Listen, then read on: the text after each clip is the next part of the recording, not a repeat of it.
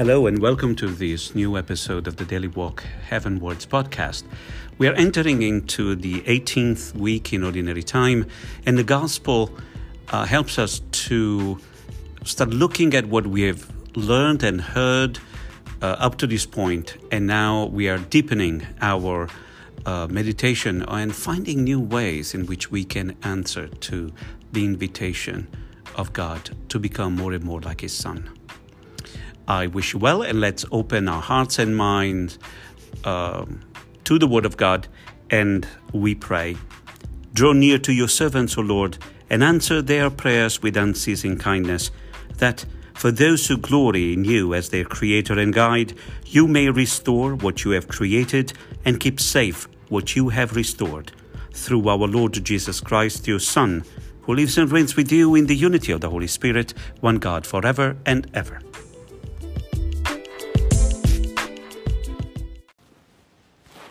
The Lord be with you.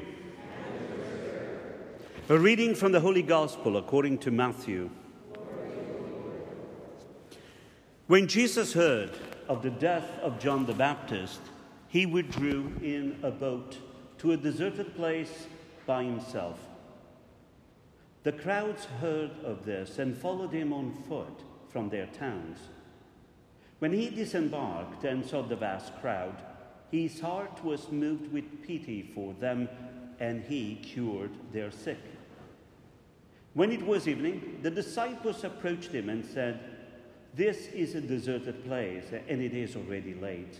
Dismiss the crowds so that they can go to the villages and buy food for themselves. Jesus said to them, There is no need for them to go away. Give them some food yourselves. But they said to him, Five loaves and two fish are all we have here. Then he said, Bring them here to me and he ordered the crowds to sit down on the grass.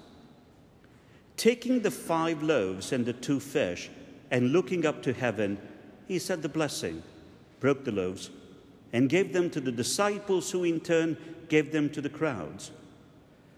They all ate and were satisfied. And they picked up the fragments left over, twelve wicker baskets full.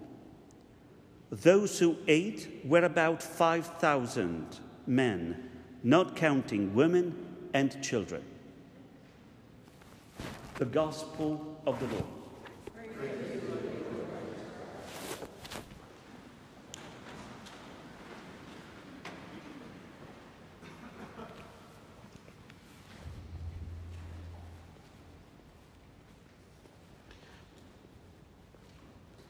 We take another step as a Christian community and individually and as a church. We are moving closer and closer to Christ as we understand better and better what it means to be a disciple. We are beginning a new section of the gospel, and therefore, after spending time meditating on the parables, now we are seeing the practical part of this teaching. And last week, you remember, there was a particular question that really helped us to enter into the Word. And the question was Jesus asking the disciples, Do you understand all these things? They said, Yes. We have to answer ourselves. We all must answer that question. Do you understand? Do we understand what those message, those parables were about? And you have to understand this that the whole discourse on the parable started and it helped us to understand what it means to make the choice to follow Jesus, to be a disciple. What it means to deny oneself, pick up the cross, and follow Jesus. What does it mean to value what God values? To love whom God loves? Because that's what picking up the cross helps us to understand. We now are beginning to make ours the mindset, the values of God. But we also learned last Sunday that all this helps God to fulfill his plan, the plan that he had all along.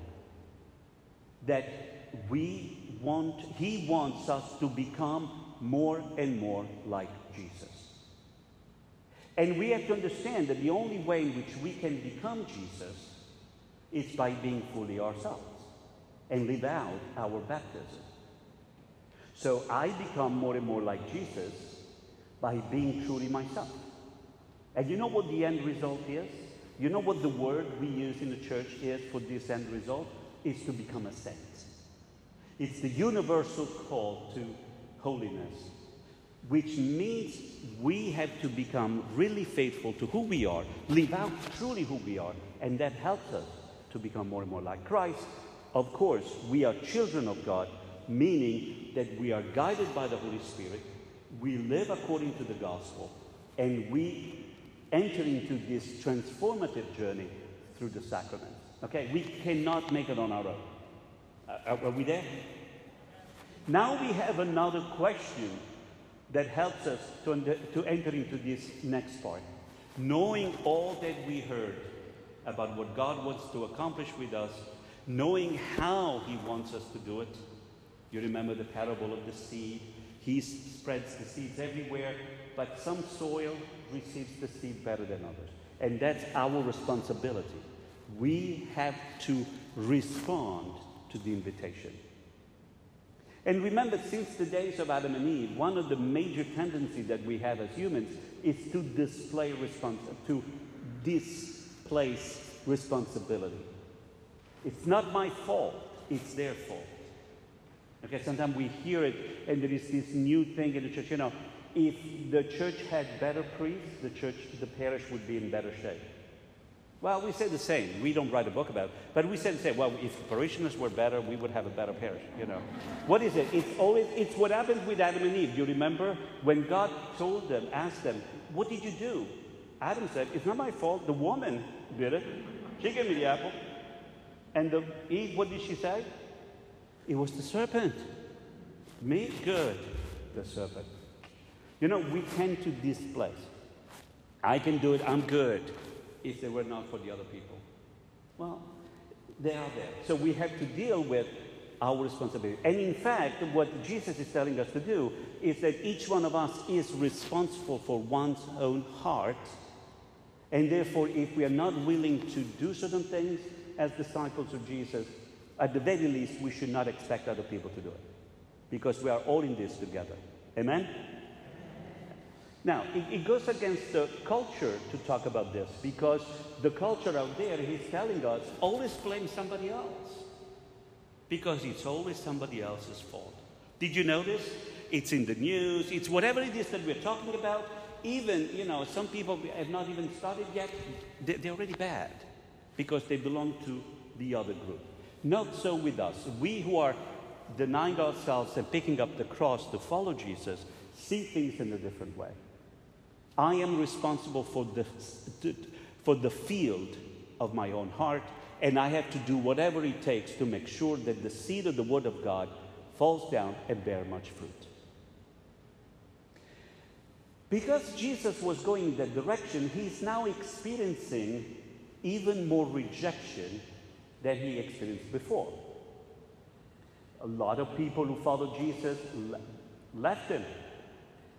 The leaders religious leaders and political leaders are rejecting him as well.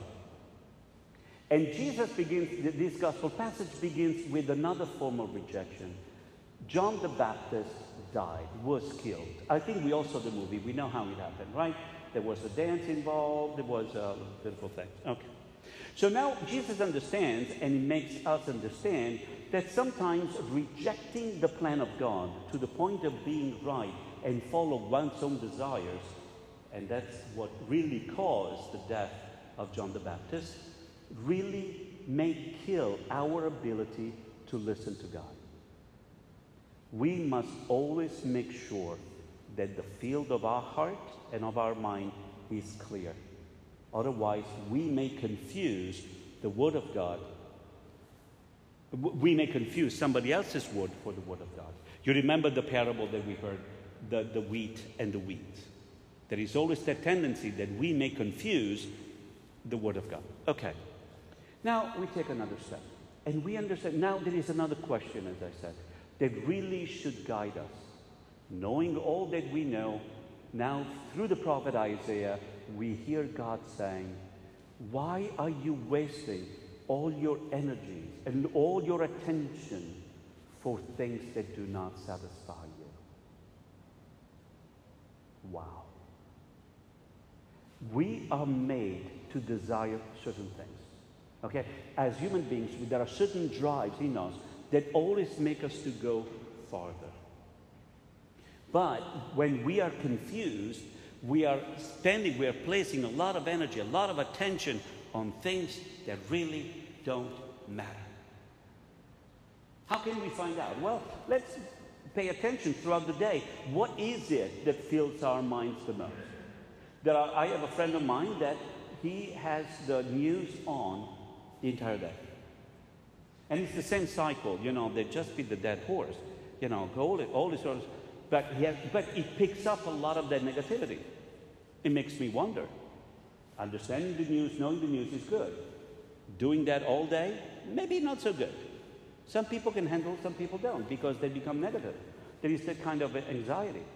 What do we think about the, the entire time? Where is our attention going all the time? And Jesus is saying, God is saying to us, focus on something that is more important. That is what I'm going to give to you. And now we hear in the first reading, God almost sounding like a merchant. I, I have you ever been to um, a, visit a place in the Mediterranean basin?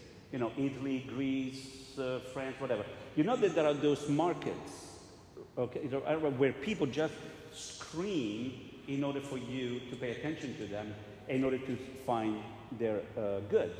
Okay, uh, it, it's whenever you go, there is a cacophony of sound, like uh, you know, you get.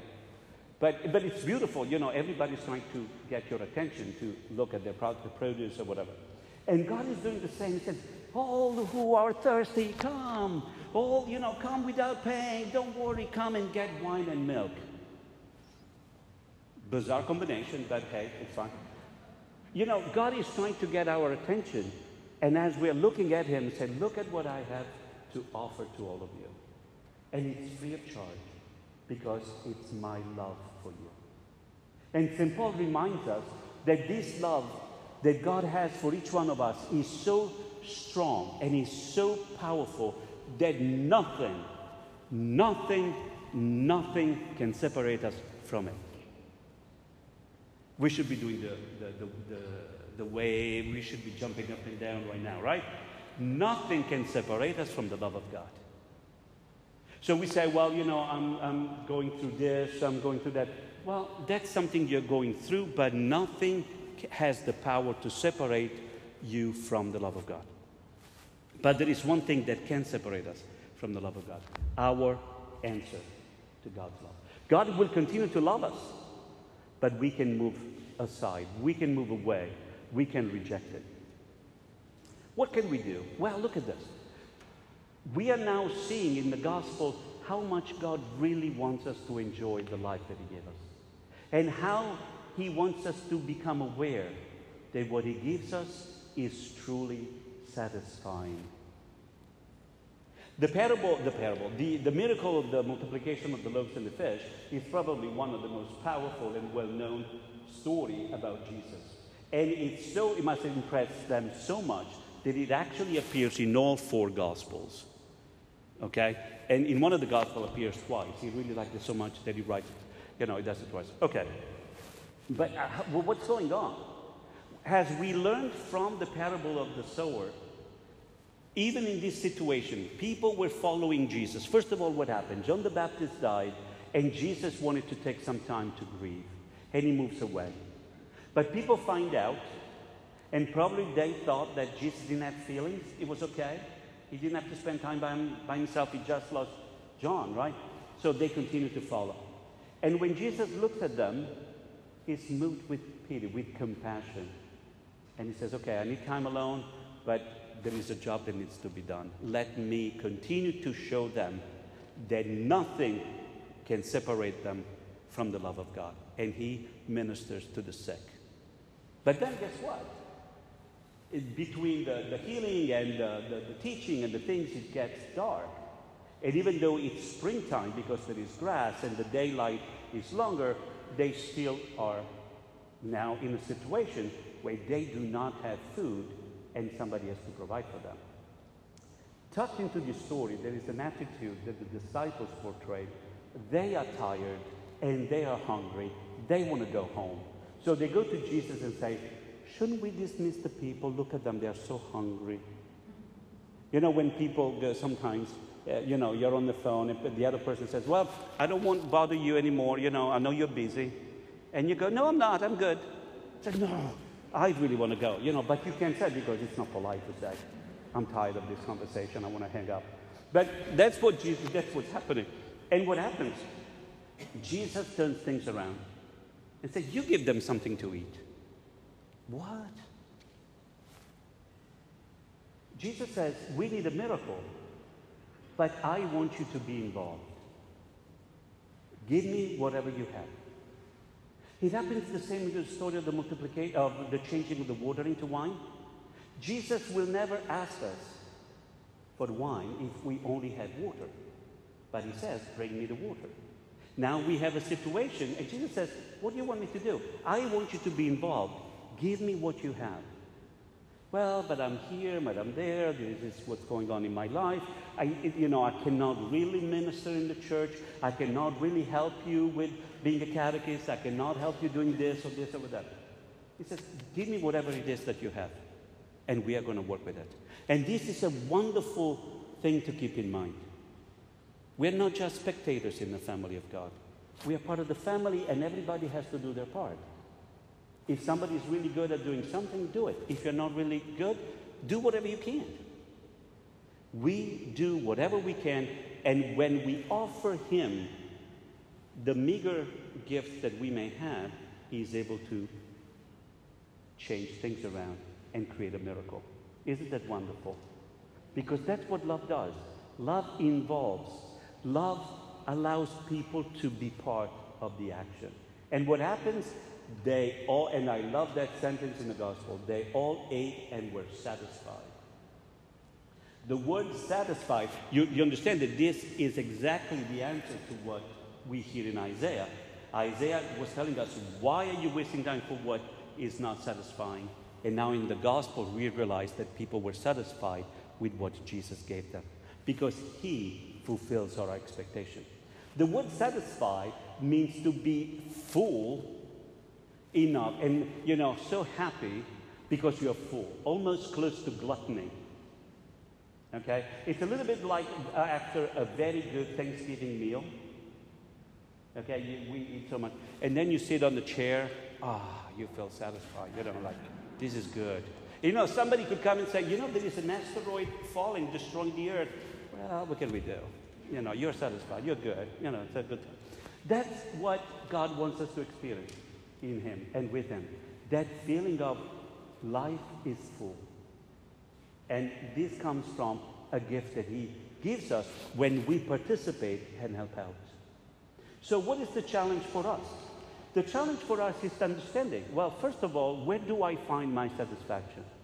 What do I need to change in my life so that we, I can remain focused on what God gives me rather than what I or somebody else gives me?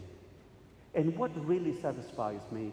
And how can I help the family of God to spread this wonderful gift that God wants all people to have, to become aware that nothing can separate us from His love.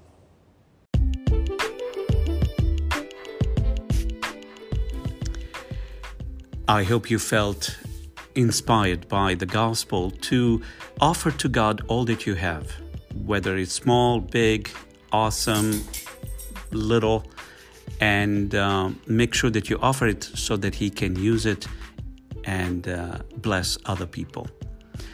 Because only when we do that, we really can become aware that we are part of the network of providence that He has established uh, for all people of the earth. I wish you well. Continue to pray for me and know that I'm praying for all of you. God bless. I'll talk to you soon. Bye bye.